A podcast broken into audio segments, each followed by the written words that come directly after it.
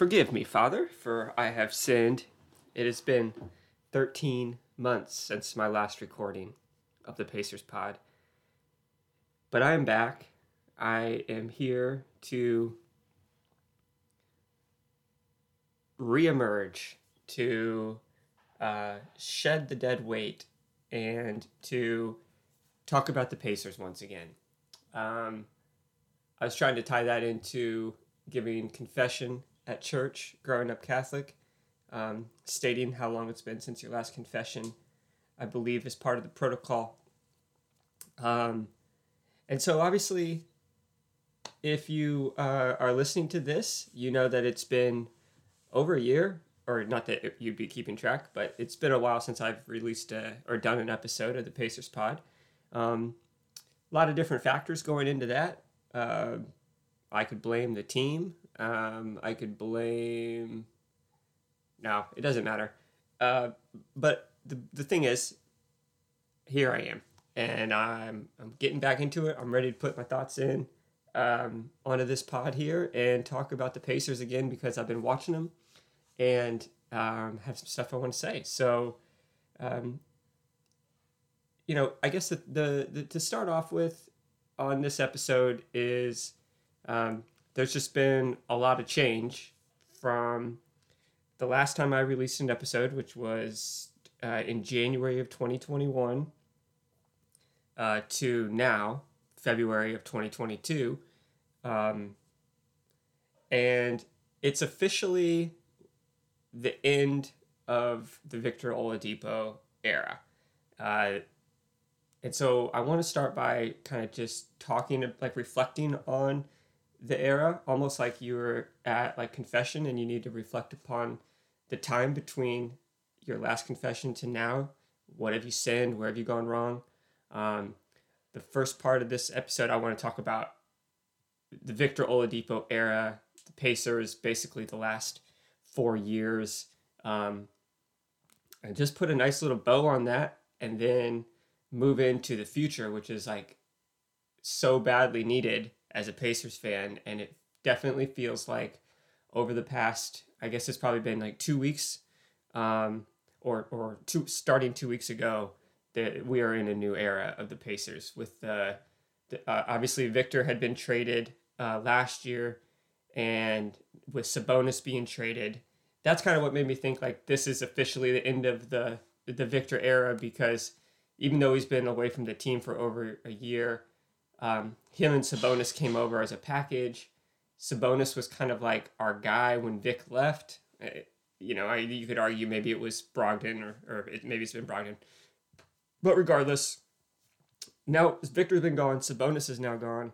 Um, and it's it's definitely we have a new face. Uh, we have a new face of the franchise, Tyrese Halliburton, uh, who I'm super excited about, and I want to talk about more later on in the episode. But like first, just to I don't know, just to like rewind all the way back to the beginning uh, for me as a Pacer fan, the way that I am now, which is like watching the majority of the games. Um, you know, it started in 2017, 2018, the first year with Oladipo on the Pacers, him and Sabonis coming over from Oklahoma City. And, you know, that's when uh, the the magic kind of the spark happened in 2017 2018 season. That team was just they came out of nowhere and they ended up um, i think they were either fourth or fifth in the eastern conference that year. And i, I want to say like um, going into the season they were only projected to win 32 games. This was paul george had just left and uh, nobody was thinking the pacers were going to be any good and this team with victor oladipo leading the charge ends up winning Most Improved Player of the Year that season.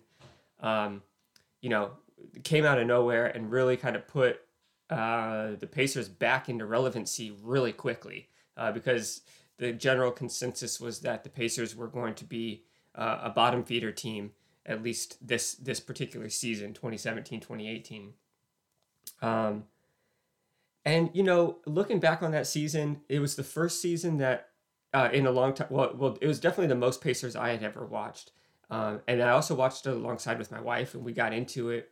You know, following Vic from Indiana, Uh, we had the Indiana connection when we used to watch IU games.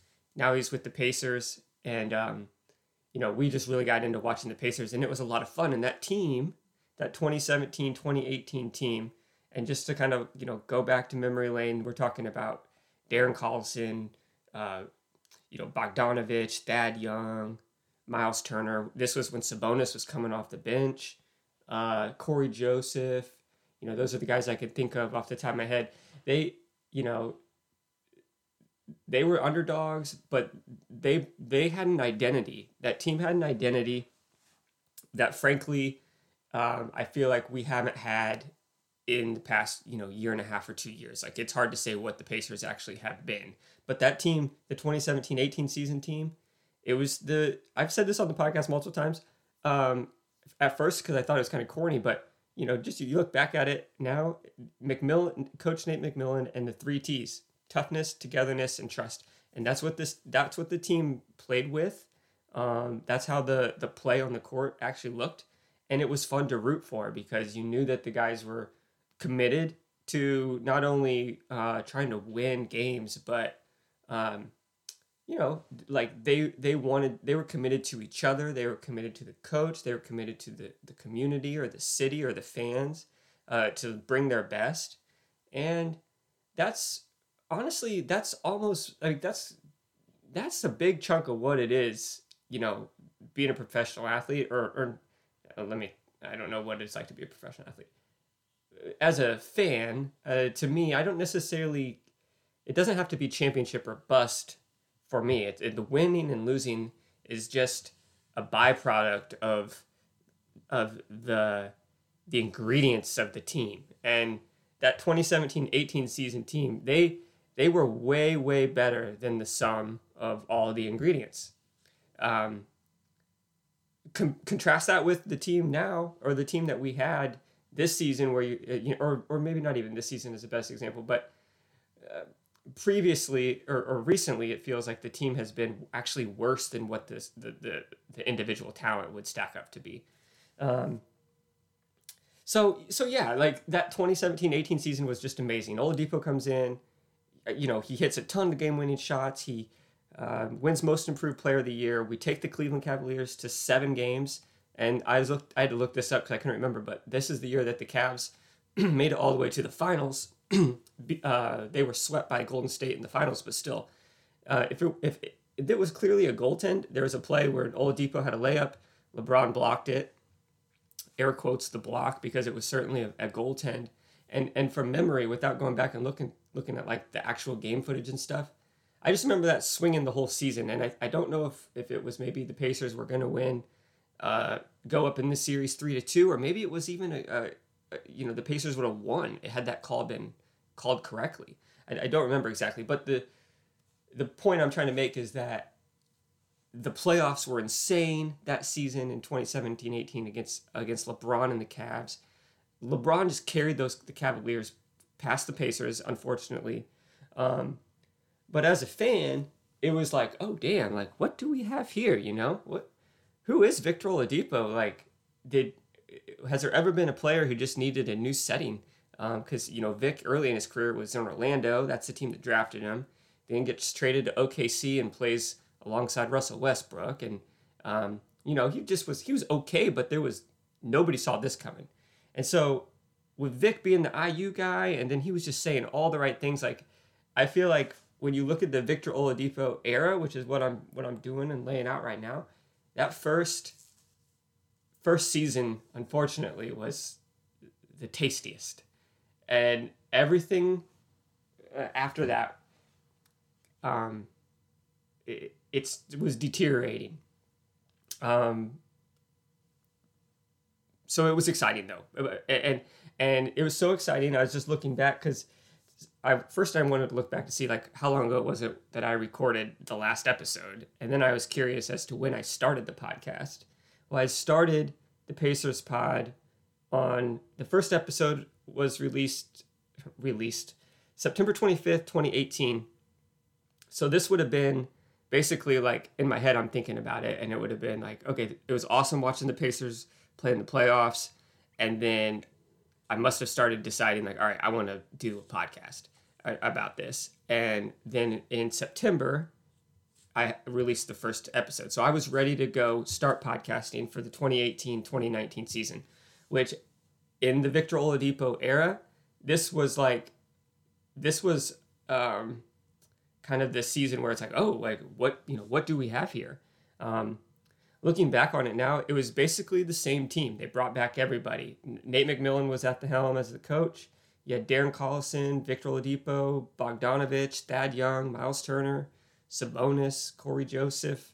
Um, not a lot of roster changes. Like why? Like why would you? In a sense, um, they probably just wanted to see, you know, continue to see like what, what they have, how what can what can Victor do, and and then um, you know, and then this this is the season where the Victor Oladipo era unfortunately kind of crashes. Uh, it, this was when the first injury popped up, and I was looking back, uh, and I and I I'd forgot about this, but uh, when you look back at the eighteen nineteen season. Vic gets injured um, about 16 games into the season for, for one time, and he misses 14 games after this. And then uh, basically the, the Pacers were rolling. Oladipo was rolling to start the season. He he was averaging in these first 16 games of the season 24 points, seven rebounds, five five assists, two steals. um, but something happened. I don't remember what the injury was, but it was against Atlanta. We're probably talking about like December time frame, and he misses 14 games. No big deal. Vic comes back, plays another um, let me see if i have this here he let's see 32 and 15 basically you know he misses he, uh, okay sorry i'm making this is gonna this is very wordy and, and numbers essentially you know vic plays the first 16 games of the season then he misses 14 games due to injury and then he plays another 17 games. So he comes back from the injury plays another 17 games and then there's the major injury uh, against Toronto Raptors uh, in January of 20 uh, what was that 2019 and it was the season ending season ending ending uh, what was that his quad tendon maybe um, that he like ruptured. And so the Pacers were sitting at 32 and 15 so we were humming right along. That's a great record 32 and 15 um, on January 21st and that's when Victor Oladipo goes down against Toronto. And my thesis of the Victor Oladipo era is essentially that um, from the great season of 2017 2018 to where we were as a franchise pre two weeks ago with moving Sabonis, like that's the start. This is the end. Um, that injury to Oladipo was when the soul got sucked out of the era. Um, and we were running on fumes ever since. Um, so, you know, but but there were some bright spots that season too, and that's the thing with looking back on this era. It's like I think every single season, except for the season when they were actually their most competitive, which caught me off guard, or you know, every other season I felt very um, like the Pacers had a, a lot to offer. You know that, that they could be competitive, that they had a lot of talent, I, I liked what they would do in the off seasons, but it just always kind of petered out. And so, looking back on it now, first season was a, was a surprise. The second season, the Vic injury, you know, the Pacers still made the playoffs as of either a four or five season, a five seed, but they just got waxed in the playoffs. They got swept by the Boston Celtics. Um, they had no chance. They weren't in any of the games, and it was just like you know what? That season sucked. Our best player went down for injury. I think uh, when you're looking back, you just say this this is the season we chalk up to injuries. Let's look ahead to, to the next season, the 2019-2020 season, and that's when Oladipo should be back from his injury. And Kevin Pritchard gave us a lot to uh, be excited about because he made quite a few roster moves, um, refreshed that roster, you know, there were guys that were just kind of getting stale, is what it felt like. But when you go back to the identity of that team with the three T's, the toughness, togetherness, and trust, guys that embody that a lot, you know, like Thad Young and um, I don't know about Darren Collison quite as much. Really, it was a healthy Vic that did a lot of that. But this refreshed refreshing of a roster, they brought in um, T.J. Warren, Jeremy Lamb, T.J. McConnell, and the big the big fish signing Malcolm Brogdon um, in the offseason as a free agent. That was there was a ton of hype about that. Uh, I, I for one was super. I remember um, that's you know eh, if you listen to this podcast, you probably have heard me say this before, but um, my claim to fame when it comes to the podcast was I really wanted the Pacers to get Malcolm Brogdon, and I was shocked when they actually did. Um, it kind of felt like uh, the stars were aligned, and I thought, oh my God, it, it worked. You know, I, I wanted the Pacers to go out and get Brogdon. I thought Brogdon and Oladipo would be um, a really, really good, interesting, dynamic backcourt. Um, and I think Brogdon could have complemented that that Victor Oladipo that we had in that first season of the era very, very well. Um, unfortunately, we just didn't get to see it. But um, you know, just looking back again, going into that season, we got a refreshed roster. We know Oladipo is coming back at some point. I think we didn't know when it was going to happen. Um, but basically, Vic missed the first 47 games of the season. But the but the Pacers were rolling. You know, they were they had a record of 30 wins and 17 losses. Um, you know, that's really good. That's I'm I'm sure that that was still top four or five in the Eastern Conference. That's without your best player. There was a ton of hype. Victor's coming back. This was the year that personally, um, I moved down to Indianapolis for like four months in in the winter. Um, maybe just for the NBA. I think we moved in October and then came back up north in uh, the end of February. Yeah, right about the first of March. And during that time, we got to go to a ton of Pacers games. This was a very fun season. Um, we all it, there was just a ton of excitement because T.J. Warren was looking really good.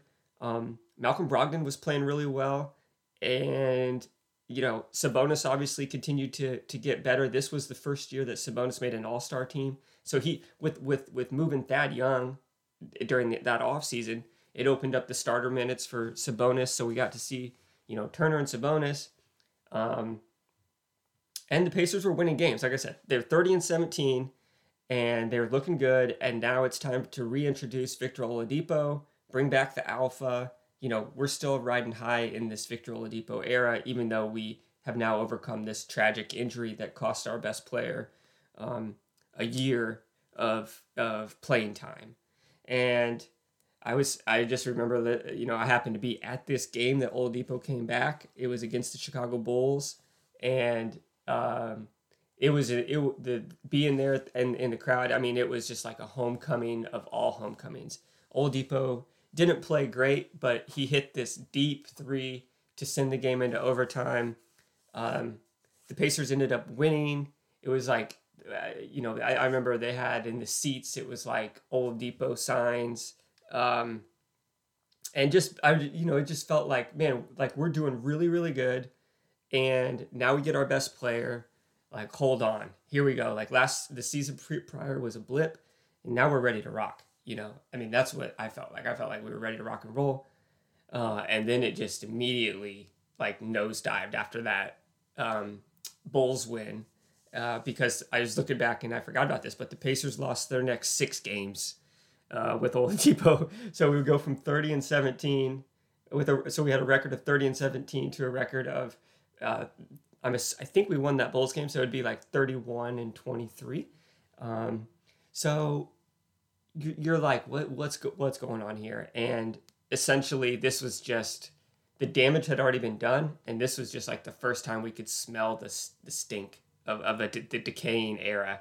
And for whatever reason, Bro- I think Brogdon got injured shortly after Oladipo came back. They just those two never they never played much together. Um, they never really like seemed like they cared about each other. Um, and I don't know if Victor was already checked out at that point or not, but um, this season really kind of spiraled downhill. Uh, the Pacers still, you know, they were good enough where they were winning some games, and they ended up, um, well, oh, you, yeah, this is a huge thing. So if you, the time frame when Oladipo came back from his injury was like mid January, and um, that you know that March, COVID, it, what hit for the first time, and um, the NBA suspended the season and it didn't pick back up until the bubble that summer. Um, so it's like a shortened season. It was a jacked up season. Um, obviously, Oladipo did not integrate well with the Pacers. Uh, uh, you know, that was like a very clear example of the the sum of the parts not equal. Well, no, what, what would be that expression? It would it'd be like where um, they weren't as good as they were. The the team was not as good as all the individuals in that made up the team. You would think that the team would have been better, and and they certainly were not. The bubble was a disaster uh, because Oladipo was playing, but we had some some real hurt feelings here. Um, where there was news that came out that during the Miami Heat series, which the the Pacers, you know, that's who they played in the first round. Uh, they get swept by the the Heat, you know, once again. So this would be uh, the second season in a row getting swept in the playoffs. Um, Oladipo, there's rumors that he had, you know, he was talking to the Heat guys saying, "Can I come play with you?" So he was obviously not in it, um, and the whole you could just see it within the whole team. We had some good individual stuff going on, like I mentioned before that season. Sabonis becomes an All Star. Uh, T.J. Warren looked like a steal. He put up uh, 50, I think 53 points in that bubble, and you know, TJ Warren was a guy that the previous summer they they got from Phoenix for just like cash, um, and he played. He was healthy. That like so Warren was awesome. Sabonis was awesome. Um, I, would say Brogdon was was fine at that time, but like it just didn't work. Victor Victor wasn't good with it. Um, and Nate McMillan, the head coach, he's the one that ends up taking the fall. And after the bubble, um, and uh, yeah, I do remember this the Pacers had actually offered McMillan another extension or, or maybe picked up his contract for the next year. And so after the Pacers get swept, they're like, yeah, Nate, you, you can still be our coach next season. Um, but then it was like, no, after they got swept, you're out. And in comes Nate Bjorkgren, first time new head coach. So when you're kind of looking at that season, it's like the previous season, you chalk it up to the Vic injury. Vic comes back in this season and and and you still get swept, I think you kind of say, well, I think we're just kind of blaming the coach here. You know, Nate McMillan. It's like, yeah, the defense was good, but the offense was like, it, it was just dried up. Whenever you whenever you really needed a basket, you had no one to go to. Um, so Nate McMillan gets fired. They bring in Nate Bjorkgren, um, and but the Pacers, you know, the decaying body is just starting to to wither at this point now. Um, Bjorkgren comes in. I, you know, I'll I, I should get out. I'll apologize for what I said on this podcast about um, thinking that Bjorkgren was just going to be the savior of this team. Like I really thought that that uh, coaching change was going to be the right move, and it doesn't mean just because Bjorkgren didn't work out doesn't mean that the, the coaching change wasn't the right move. I, I think it was just um, me getting very overhyped about what is new. And I thought Bjorkgren was the mastermind behind the Toronto Raptors championship in 2019. Um, so I was really excited for him, and it just it did not work out in the Bjorkgren. He only goes here for the for one season, but that season, you know, we go into the season. You knew that something needed to happen with Victor, but you also knew that you still had a lot of good things going. You know, you, you had a young, um, first year All Star in Domantas Sabonis. You had T.J. Warren putting 53 points in the bubble. It had a T.J. Warren had a breakout season that year. You're thinking, all right, well maybe Warren can have a bigger role. You still got Brogdon. You still got Turner. Um, what can you get for Oladipo? Like we're still in it. Like we just, you know, maybe we just need to reshuffle the cards a little bit, and um, and, and you know, but to start that season, Vic gets traded 13 games into the season. Uh, so he obviously wasn't, and he he was out the um, he played, but he did he just you know uh, he he was not bought in, and, and um, so 13 games into the 2020-2021 season, Pacers move on from Victor Oladipo. They get Caris LeVert and a couple second round draft picks.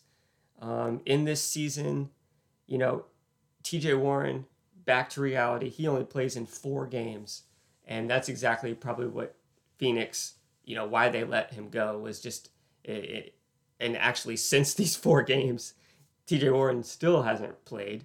Um, so TJ Warren flopped uh, in there. Um, the Pacers started off decent before Vic got traded. They finished 26 and 34 after Victor Oladipo was traded. This was the season where I, um, you know, or like basically the last podcast that I recorded was um, shortly after Victor had been traded. So there just was the cupboard was was empty here. I mean, there just wasn't much to root for this season. TJ McConnell was fun. He brought energy.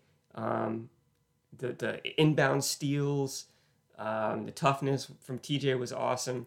Sabonis and Brogdon, I mean, they put up a lot of they put up great numbers, but you know the team wasn't winning as well as we would have hoped, and there just wasn't much to root for. The the team had no energy. They they didn't fight together. They they didn't seem to necessarily care about each other, and that's when it starts to as a fan that's when it starts to feel like you're wasting your time because you you know you don't want to you don't want to care more than than what you think the players are caring. You know you, like you you want to root for guys who um who who won it. And and i don't know like they probably did. I don't know what the dynamics are like but you know as an nba player and on an nba team like uh, the difference between a great season a good season uh, okay season, a bad season, a terrible season. I don't know what the, all those dynamics are, but I just know watching on TV, you can tell when, you know, you think that like there's an energy and a cohesiveness with the group. And the Pacers just definitely did not have it this season. And um, just frankly, just like lost interest. Like you don't, it's a lot, it's, it's, it's, uh, you know, there's a lot of NBA games and they come at you pretty quickly throughout the week. And if you want to catch them all, um, it's kind of a commitment. Uh, you know, it's uh, and so you just want to have some. You want to have something there to to root for. So it, it fizzled out. It fizzled out. It was a disaster of a season. You know, I already, you know, I, I was way hyped up on Bjorkgren. Um, obviously, you know, he, I don't know what all, how much you blame to put on him because we haven't had any more success since he left. But, um, you know, definitely didn't take us higher. We, we, we sunk lower. Um, the team was just a disaster. I jotted down here. I remember Goga speaking of being wrong about things, and, and this is what I'm, you know, uh, catching myself on. It's like, hey, you know, I remember the Pacers picked up Goga Bitadze, and I think with the 18th pick in one of these drafts, and I was so excited about having a new player. I got all hyped up about Goga. I bought a Goga jersey. Um, I thought Goga was going to be just like a diamond in the rough here that the Pacers were going to have. Same thing with Bjorkgren. I I just want I just hope and want so much for the for new new people or personnel to to succeed. And it's like, yeah, but you know, give it some time. Like don't just like start thinking that I I, I remember I said I think Goga's could potentially be an all-star. It's like you know, obviously not. Um, and I thought Bjorkgren I said um, Bjorkgren was like the it, basically I attributed all of the Toronto Raptors' success to Bjorkgren rather than Nick Nurse, their head coach, who's still there at Toronto and who's Toronto's doing well. Um, so yeah, just a little uh, what's the like overzealous with the new guy. So you know, looking forward, uh, something to just learn from as as as a fan is like, all right, you know, you don't need to get you don't need to get super super hyped up on on new guys, but um, that's that season. So we're still, you know, I'm still still kind of looking at this Victor Oladipo era, and this is the season that he gets traded, so he's gone. But there's still remnants, right? We still have Sabonis there, um, obviously Turner and um, Brogdon, guys that were with with Oladipo.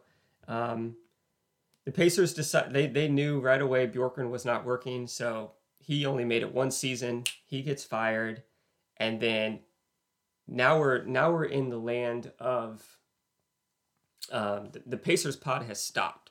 So I, I've done I'm done recording, but now the seasons are still going. I so essentially I kind of stopped watching most of the games, but I was still following along.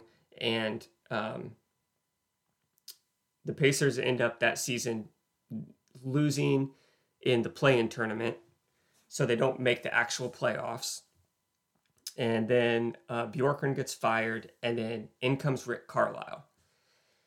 And now it starts to feel like um, something different is happening. And because Rick Carlisle, obviously, he is a former head coach of the Indiana Pacers back in like he he was the head coach. Um, was he the head coach when the Pacers made the finals against the Lakers in like 2000? Maybe. Um, but I, I know he coached like the Ron Artest, Jermaine O'Neal, some of those teams, some of the really good um, Indiana Pacers teams. Rick Carlisle was the head coach for, and then um, then he moved to Dallas and had a great great career with Dallas, winning the championship in 2011 uh, with Dirk and Jason Kidd, um, and then up until you know the Carlisle gets hired by the Pacers that season prior. He was coaching Luka Doncic, still at Dallas, um, so he's Carlisle with winning the championship. You know he's a pedigreed coach. He's been with he knows Indiana. He knows the front office. He knows Herb Simon, the owner, and uh, relationships with Kevin Pritchard. So he's just kind of a perfect, perfect, perfect hire. Um, and here we go, you know. So now we got Carlisle, um, and we're headed into the season that we're speaking in currently, the 2021 2022 season. And there just was hope and uh, pedigree just kind of around the fact that Carlisle's here. Maybe he can fix this. Maybe he can make Turner and Sabonis and Brogdon and TJ Warren um, work together. I mean, there still was a lot of time. Oh, and LeVert, there's, I, you know, I still sold myself on this team again because I look on paper and I'm like, yeah, we don't have a superstar, but we have a lot of good talent. Brogdon, LeVert, Warren, Sabonis, Turner. I mean, those are five above average guys, one all star, one borderline all star, two 50 point per game threats, and a defensive player of the year candidate and Myles Turner as your starting five. I mean, like on paper, this looked great. But, you know, just kind of like the trend of this Oladipo era, it just uh, it didn't produce. And, and, and, injuries, of course, were an issue again. You know, TJ Warren doesn't play at all this season. Um, LeVert missed some time. Brogdon's missed some time. And with Rick Carlisle here, it was clear that like they the pace.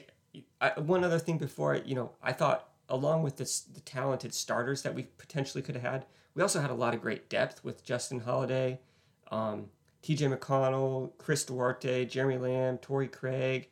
Like I thought, like the Pacers had assembled a team that you know sprinkle in Rick Carlisle. Let's do that coaching change again, and maybe he can get us firing. And it was just not the case. The Pacers this year started one and six, and sometime during December there was rumors out there where it's like, hey, the front office leaked that anybody's up for grabs we're looking to we're looking to hit reset on the entire roster. Um, and that's exactly what happened. And that's what happened as of, you know, beginning of February here. So we're talking two, two three weeks ago. It started with Caris LeVert. LeVert gets traded to Cleveland for uh, Ricky Rubio, which at this point essentially is just a contract, and also the Cleveland Cavaliers' first round pick this year. Now, Cleveland's doing pretty well.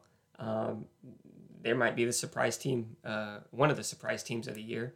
There might be in like fourth or fifth in the Eastern Conference right now. So that draft pick is going to probably end up in the 20 to 24 pick range.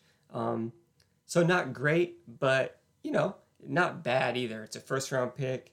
Uh, it's an asset for sure. Um, but you know, so more so like we, we moved LeVert and I think essentially it was just like, it's just not working. Um, him and Carlisle didn't seem to be um, too buddy buddy. Uh, LeVert was oftentimes, you know, this season it felt like he just was a selfish player. Like I, I just don't think this team um, ever had it going where LeVert's strengths, um, like like Caris LeVert, his strength is just being able to break a guy off the dribble get a good shot, you know, do like score a bucket when you need a bucket. And this season, and really his time in, in Indiana, he just never, to me, just never looked, it just didn't result in winning basketball. So it, it's just tainted. it it's uh, it's it's it's one thing to score 20 points if your team is in the playoffs, and it's another another thing to score 20 points and your team is going to be a, a, lottery pick. You know, so it's like uh, winning matters, and especially if you're looking at guys that are like looking at stats.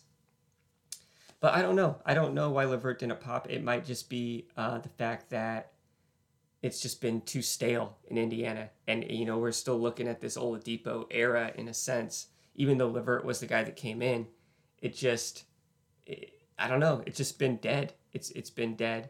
Um, he played so if you look back at LeVert's career with the Pacers, he played in 74 games. He had solid numbers, but he just didn't give you anything anything else from memory, like um, like intangible wise, like toughness or energy or uh, picking guys up, uh, encouraging his teammates. There just wasn't any of that he just kind of looked to get numbers, is what it felt like a, a, as a bystander. Um, so that was big, right? So when you looked at the, the, the guys on the team entering the season, Brogdon, LeVert, Warren, Sabonis, Turner, you got rid of one of those big five. I mean, LeVert gets traded, and essentially you're not bringing in a player, you're just getting in a, a draft pick, so a future asset. So it's like, all right, you know, we're deconstructing this team. And so I thought that was a good move. Uh, you would have ideally you would have thought you could like when we got LeVert the first place. I would have I, I had envisioned it being way better than this. I envisioned the Pacers winning games. I, I really thought LeVert might be um, kind of like a, a an Oladipo in a sense where like he could he could be one of our I thought he could be our best player. Um, and, and he might just do he might be a well, you know, I'm looking at. I, think, I know he got traded to Cleveland, who's pretty good, but I don't think he's actually doing that great to start with over there. Uh, so we'll see. Uh, but LeVert didn't didn't work out, um, unfortunately.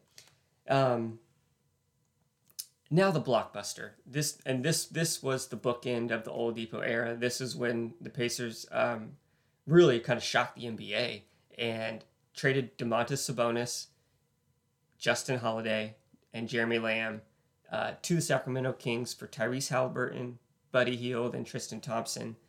Um, and you're looking at this one. Really, what matters is the Pacers traded Domas, and the Kings traded Tyrese Halliburton and Buddy Hield potentially. He might be in the conversation. I'll talk about him a little bit later. Um, but you know, Domas is now gone, and I feel uniquely free or is uniquely the word I'm looking for. I feel um, surprisingly free.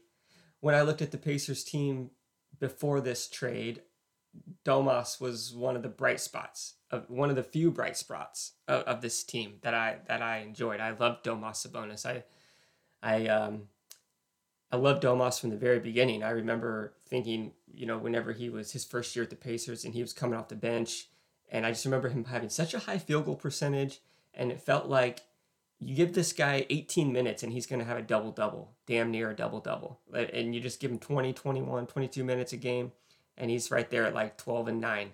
And I was like, you got to find more minutes for this guy. And sure enough, the Pacers, you know, they moved off of Thad Young, brought in Sabonis, and he, he, I mean, Sabonis has been awesome as far as an individual basketball player. He's put up huge numbers. Um, he did he make the All Star team this year? I don't know. I know he made he made the All Star team twice though, the last two seasons with the Pacers, um, and he was he was uh, he was probably my favorite player ever since you know that Victor in, Victor Oladipo injury.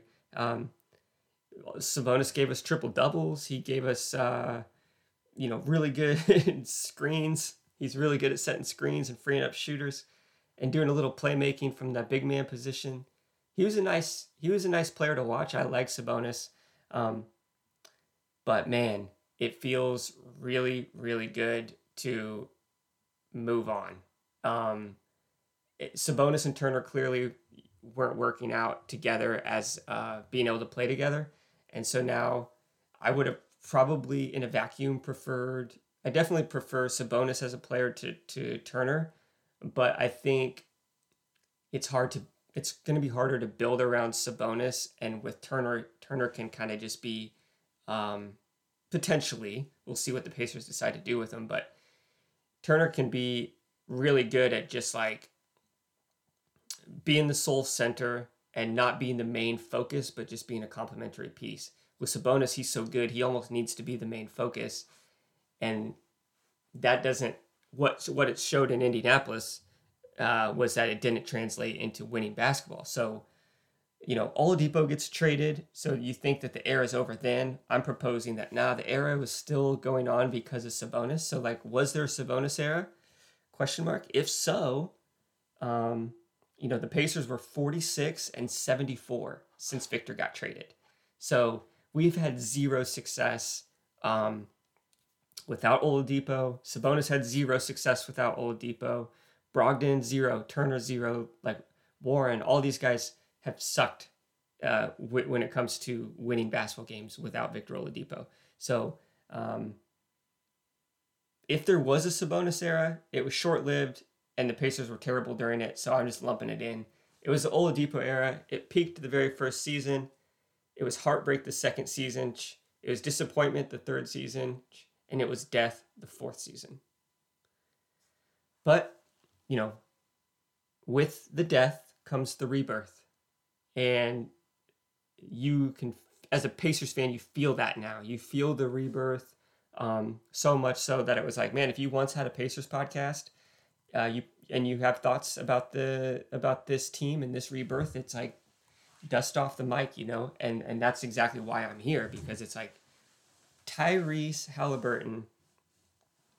Um, you know, he has the potential to be like the be- the best pacer player in history. Like like he could be better than than what um, Victor Oladipo ever was. Um, but I also want to kind of not jump all the way to like Halliburton's going to be in the Hall of Fame. But I think when you look at him, and I'm going to break him down a little bit, there's a lot to be excited for.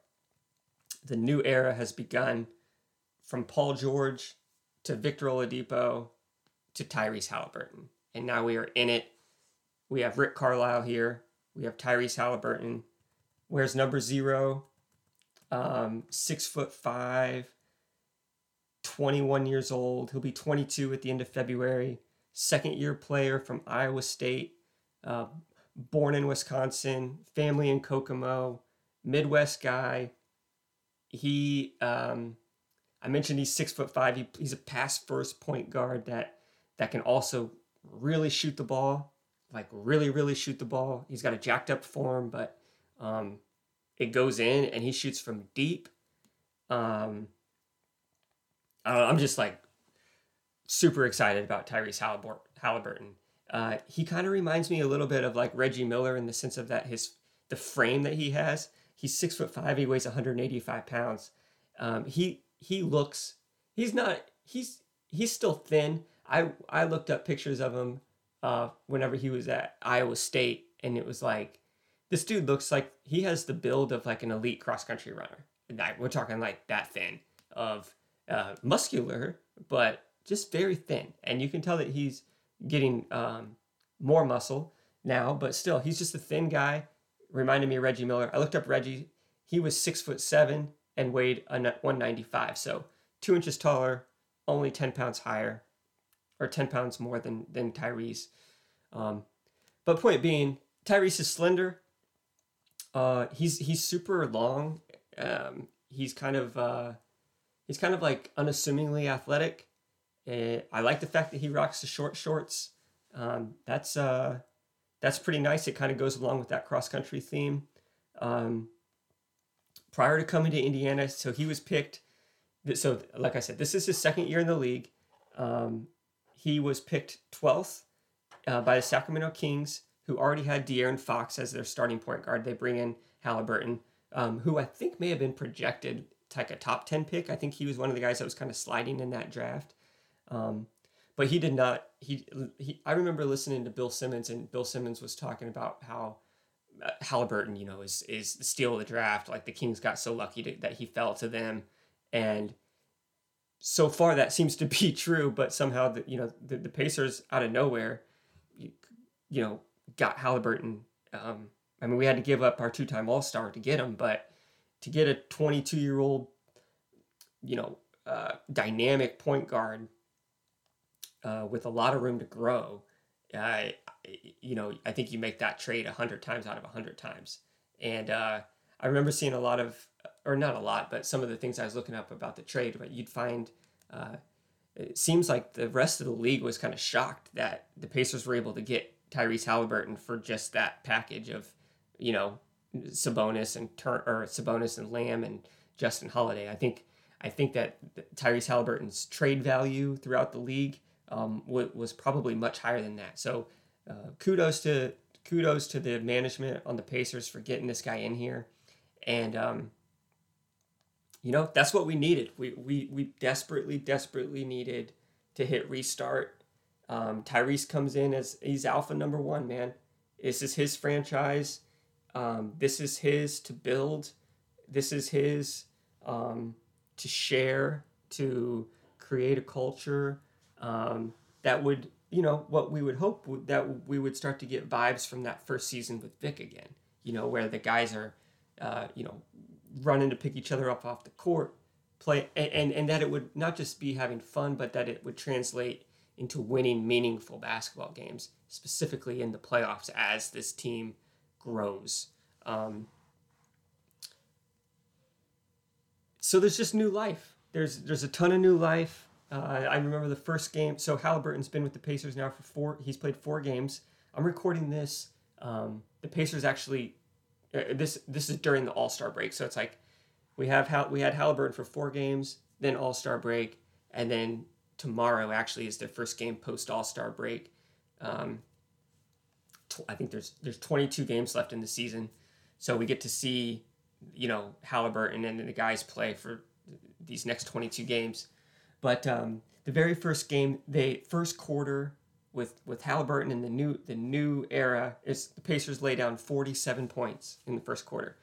You know, I mean that's on pace for 100 and what three 188 points in a regulation game.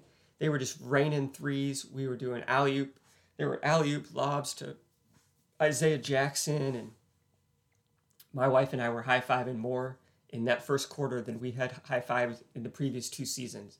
I mean, it was so much fun watching that game. I remember just, it was like uh, that's what it's supposed to be about. This is it, it and the Pacers ended up losing the game, um, and it didn't matter. At, at you know, at, at, this point, it's kind of like, yeah, we kind of want them to continue to lose because we've started so bad uh, this season, being twenty and forty. Um, you know, we're kind of in line for a really good draft pick, so you don't necessarily care if we lose to kind of um, lock yourself into a higher draft pick. Um, but I definitely, you know, it, it felt different, and it and it you eventually want to see W's. Um, but uh, regardless, it, it, was super exciting. Um, yeah, I mean Tyrese is just, I think he could be really special and I really enjoyed watching him play these first four games, and look really look forward to like kind of watching more closely as we as we get to see him play as a pacer more and more. Um, he's really a fat uh, a pass first point guard. He's looking for his teammates. He's averaging um, over 11 assists a game with the win these four with the Pacers. 21 points, four rebounds, 2.3 steals. 45% from three. He's a he's a career always above 40% um, from three point land. Um, yeah, like I, you know, he's just a he's a he seems to be a good defender, um, long, athletic perimeter defender. Something that the Pacers really haven't had. Um, like you certainly weren't getting that from LeVert. LeVert was more like kind of he you know he had like that olé defense. He was um, like with the guys with the the um, like the uh, what's it called? Like the towels not a towel like the bullfighters you know what are those they hey come here bull come get this come get this thing. Oh hey. That's like how Caris LeVert was playing defense on the perimeter. It's like you know guys can just kind of hey go right past him. Um, hopefully we see that a little different with Halliburton you know? We don't we he, he gets guys makes it a little tougher to get to the rim which if you can keep if you know if Turner comes in and and still play, is still playing and uh, is that elite shot blocker with less guys going in there. It's like, man, this Pacers defense could take a could really improve with the addition of some perimeter defense. Um, so so Halliburton, um, really affects the game on both ends of the court, uh, which is going to be huge. He's a great two way player here, and um, yeah, I'm, I'm just really excited to see what see what he can kind of get us into as we move forward. Um, another thing about Halliburton that you I think you, that stands out, and I watched a couple like uh, press conference videos of him since he's been in Indiana, is just his intangibles, and this is what everybody says, and and it's always happy at this time when you bring a new guy in, but um, you know. It'd be different if, if he didn't have this yet, but like he has really positive attitude. Um, I think he seems like someone who takes a lot of joy in seeing his teammates succeed. He seems very humbled. Uh, like you know he he uh, and he should be humbled. He hasn't done anything yet. Like it's not like he's won any playoff games or even taken a team to the playoffs yet. Um, he's young. He should be absorbing um, the knowledge of the league that he can. But he he seems to be interested in doing that and doesn't seem to be uh, too caught up in what his individual game is doing. And uh, you know, what you can say as a fan so far, uh, the the Pacers management seems to be 100% bought in to Tyrese Halliburton. Uh, in in one of the press conferences, Pritchard mentioned that you know he's he's the point guard, or he has the chance. He, he's like basically our point guard for the next 10 years.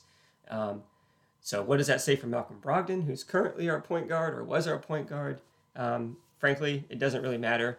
Um, specifically on Tyrese, though, uh, we have a new stud. You know, I, I, can't wait to just start to to see him play more, to, to pick up things on his game, to try to figure out like, all right, maybe like where could he possibly improve? Um, eh, how high can Halliburton fly? You know, is he uh, is he an all star? Uh, I think I think you could definitely say he could be an all star, especially with his own team in Indiana if we start winning some games. Um, is he all NBA? ooh, uh, now you're you're kind of starting to stretch the limits here. You the only 15 of those guys per season. Uh, he's gonna have to be doing something really special um, to, to, be all to be all NBA, which is what Oladipo did that first season. He made an All NBA team. Um, so like now that we're in the next era, you know, okay, well, Halliburton kind of needs to check that box in order to, you know, it, it's it's one of the measurements against Oladipo too. It's like uh, it doesn't mean that Halliburton's going to have a failed career if he doesn't make All NBA team in with the Pacers. Like we could maybe win a championship with him and him not make that mark. But knowing that Oladipo made it one season, you'd like to think, all right, well maybe Halliburton can be All NBA as well. And just how long can he how long can he do it? Like what is his ceiling? That's something that um, we'll definitely be keeping an eye out on and trying to figure out, you know, what we might have here with him. Um, let's see here. I'm to take a sip here.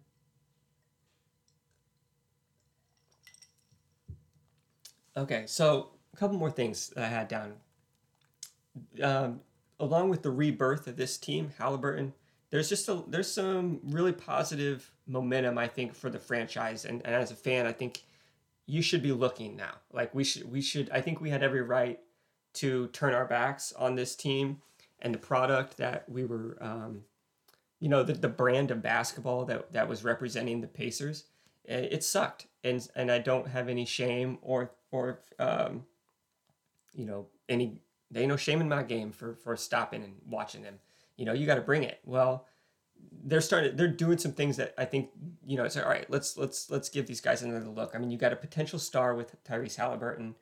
We've got a new coach new staff um, and like I mentioned before pedigreed I mean Rick Carlisle has a championship. Um, one of the assistant coaches, I think the lead assistant is Lloyd Pierce, um, who is, a, is a, he had coached in Atlanta um, with Trae Young. He got fired. Actually, Nate McMillan took his job, uh, but you know, uh, uh, Lloyd Pierce had been with Team USA. He, he's very, uh, I would say, respected around the league as a young, uh, promising up and coming coach. He'll probably I think like the you know he'll probably end up having his own team again. Uh, but for now, it's like all right, what can he do um, with this with this new team with with Halliburton with some of these young guys? Um, can we get our defense back in shape? Um, and so yeah, just uh, you know a new staff, new coach.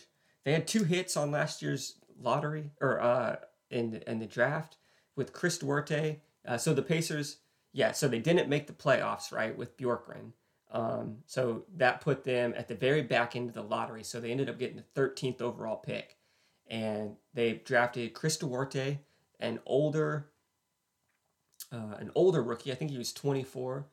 Uh, but a rookie that I was excited about, and a lot of the a lot of the league uh, like commentators and stuff were excited about Duarte as well. Um, he's 24, like I mentioned, but he kind of has a different. He had a different uh, path to the NBA, where he's from. I'm, I'm doing this off of just memory, so I, I think I'm right on this. I think he's from the Dominican Republic. I think he maybe moved to New York City, maybe like in high school, uh, and played basketball there. And then from high school, he goes to like a junior college. Played two years at a junior college, proved that he was good enough to go D1, so then transfers to the University of Oregon and I think he played two seasons at Oregon. Then when you throw that transfer year in there, I, I think that's five years from the time you leave high school. And so you're looking at a 24 year old rookie. Um, downside is he's 24. I mean, Halliburton's already been in his second season, he's only 21. Uh, but the upside is you got a polished player who's ready to come in and compete and contribute right away. Um, and Duarte's looked good. Like he um, he hasn't been he hasn't been great, but he's definitely been good. He's definitely something. I think at the bare minimum, Duarte is a guy that you can come off your bench and be like a part of a really good bench unit. Uh, contribute one of your he can be part of an eight man roster in the playoffs. I think um, that that's certainly within his reach, and I'm definitely not ready to count out him being much better than that.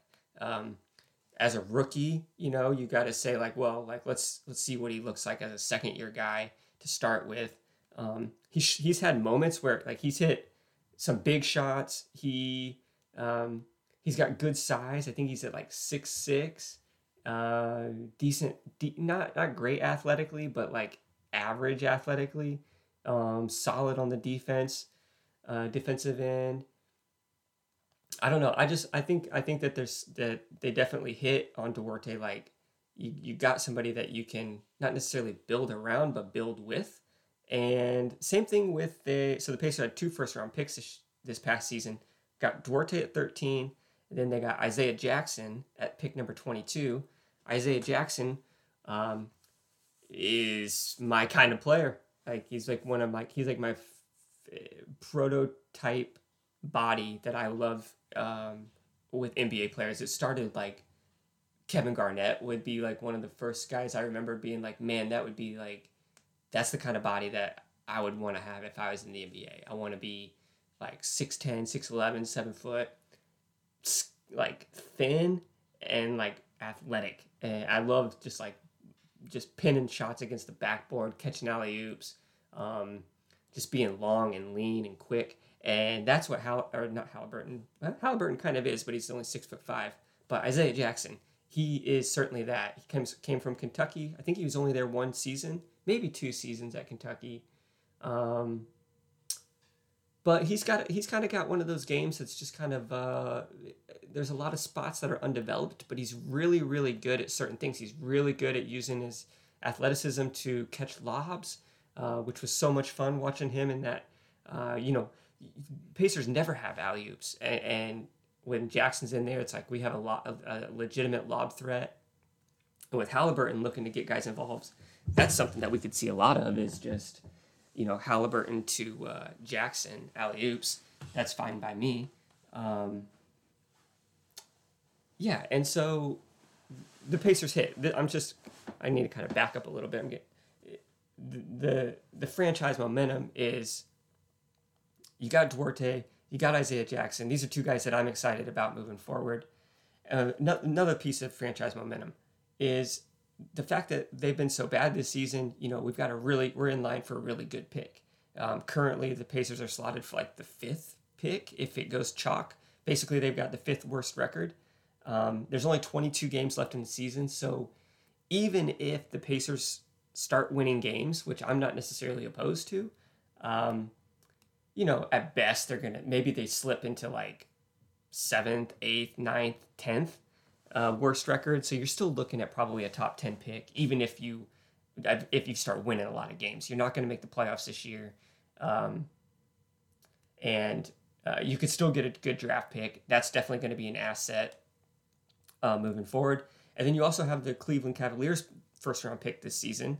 Uh, so you got you're looking at it picking that 20 to 24 range. You know, the previous season you get Isaiah Jackson. You know, what can you do now?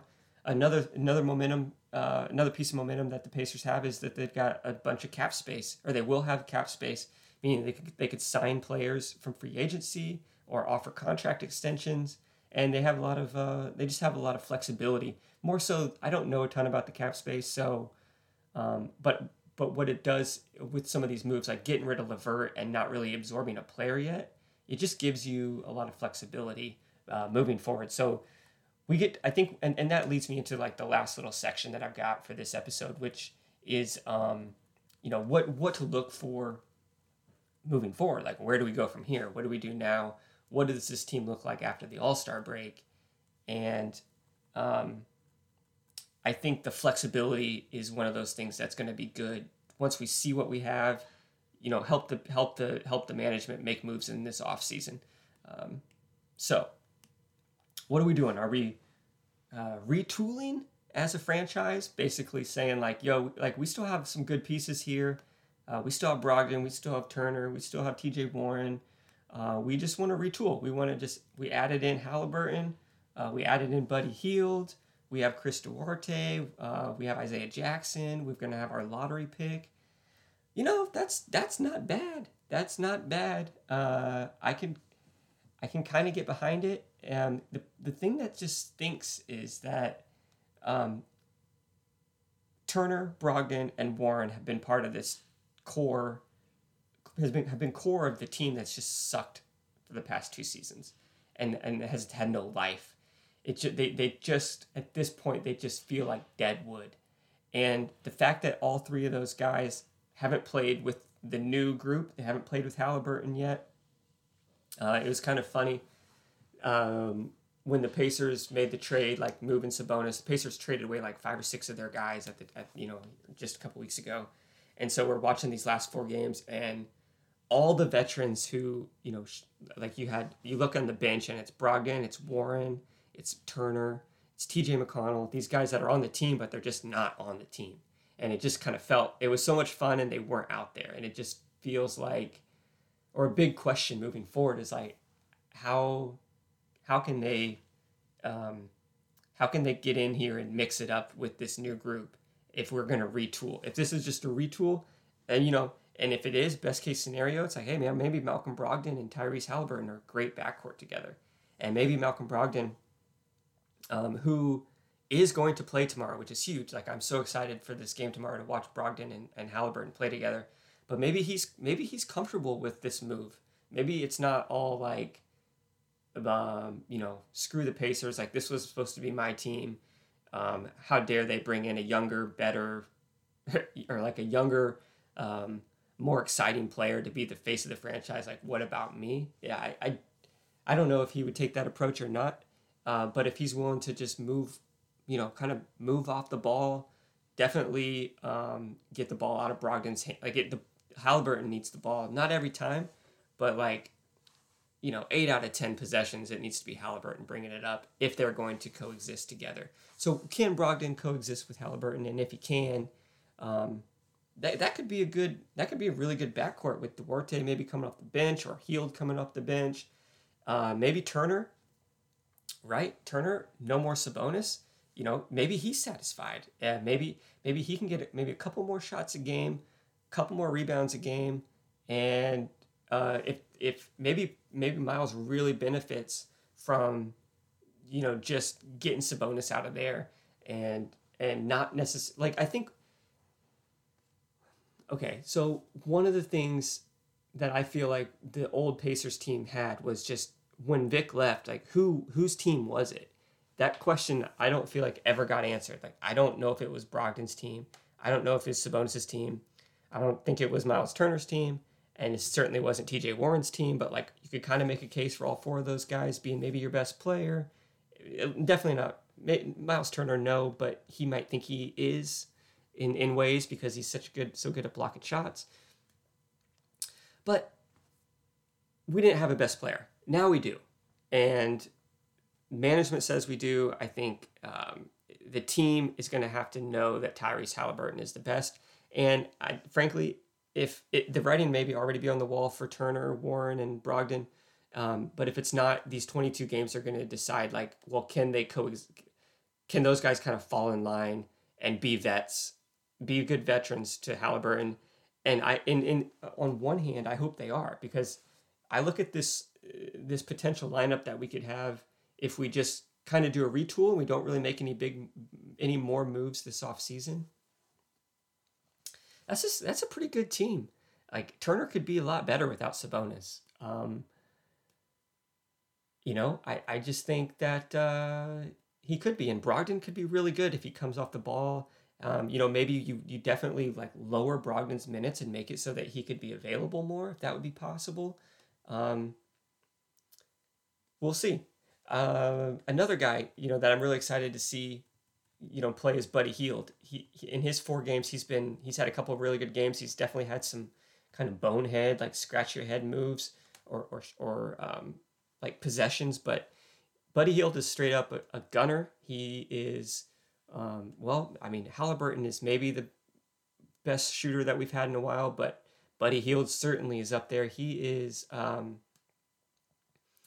he's third in the NBA in total three point field goals made this season, uh, behind Steph Curry and Fred VanVleet. So Buddy Hield puts up the three pointers and he hits them a lot. Um, he almost had a triple double so far with the Pacers. Now, once again, it's like these stats don't mean anything. They're, the Pacers are losing these games. Um, but looking at Buddy Hield, I, am intrigued. I, I, think that there might be a role for him, um, but I also could see him not really fitting, and the Pacers wanted to move on with him, and and and um, you know maybe Buddy Hield kind of bumps in with Chris Duarte a little too much, uh, but maybe not. We'll see. I'm excited to see Buddy play and, and kind of get a better look at him. Um, TJ Warren, right? What are we going to get to see TJ Warren play this year? This is the last year of his contract, so the Pacers will have a decision to make if they want to offer him up again. Um, he's certainly TJ Warren's stock has got to be at an all-time low. Well, maybe not all-time low, but uh, it's certainly very far away from where he was after the bubble when he had put up the 53 piece on uh, the Heat. So, does he suit up? Do the Pacers bring him back? Uh, what do we do with him? I, those are questions I, am interested in uh, because TJ Warren could be a very interesting piece of this team, um, either with the team or as an asset to maybe get something else. Or I don't know, maybe it's just he's done and he's gone and and that was it.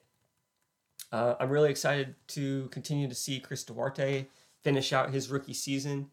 Um, hopefully, he can make one of the all rookie teams.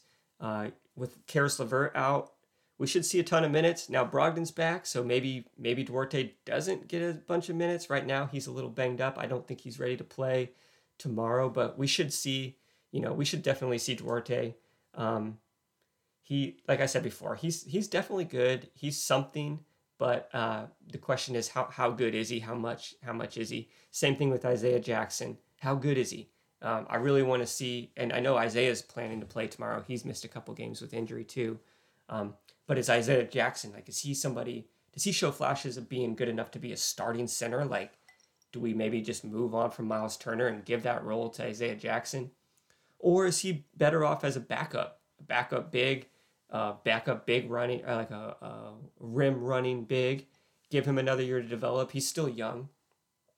Um, super excited about Isaiah Jackson. Probably even a little bit more. I, I don't know. Who am I more excited about, Duarte or Jackson?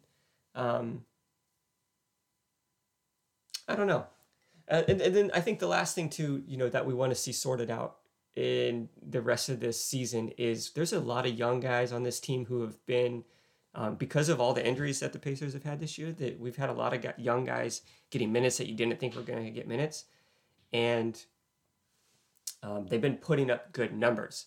Um, good numbers do not equal good players, especially like you know because like the Pacers have been losing every single game, so it's hard to it's hard to get super excited about Terry Taylor, uh, this six foot five, you know, G League guy that the Pacers brought up, who seems to just be like a, a walking double double uh, when he gets minutes, or Oshae Brissett, you know, a guy who's who has shown flashes of, um, you know, maybe he's something.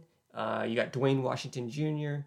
So you got guys that are um, they're young, they're putting up good numbers, they're showing flashes. It's not it, the Pacers aren't winning any games, but from now until the end of the season, hopefully what the management can do is kind of sort out um, what's that expression? The wheat from the, the chaff. So get the good stuff out of that, and then kind of let the rest fade away. Um, and that's what I want to see. Uh, and I'm excited to see that. So what we have now is Pacers are back in action. 22 games left. Um, what's can't wait to watch Tyrese, Tyrese and Malcolm, Buddy Hield, Isaiah Jackson. Um, one guy I haven't really talked about, but I probably will talk about more uh, moving forward is Jalen Smith. The Pacers traded Torrey Craig. This uh, Torrey Craig was a new guy this season uh, on the Pacers, and they moved him for uh, Jalen Smith, who was a 10th pick in last year's NBA draft. So he was actually picked ahead of Halliburton in last year's draft by the Suns. And the, he just couldn't carve out a spot in the Suns rotation. And granted, Phoenix is really good. I think they've got the best record in the league. Um, but they were willing to part ways with like a young, um, raw potential talent with Jalen Smith in order to get Torrey Craig. And so, and what's happened in the four games is Jalen Smith has looked really good, and then sometimes he looks damn good. Yeah, something about he's probably 6'10, 6'11. He's he's long, he's built, and when you see him outside the three-point arc stroking threes, um, and then inside, you know, grabbing rebounds and dunking, you're like, what did we what did we just get here?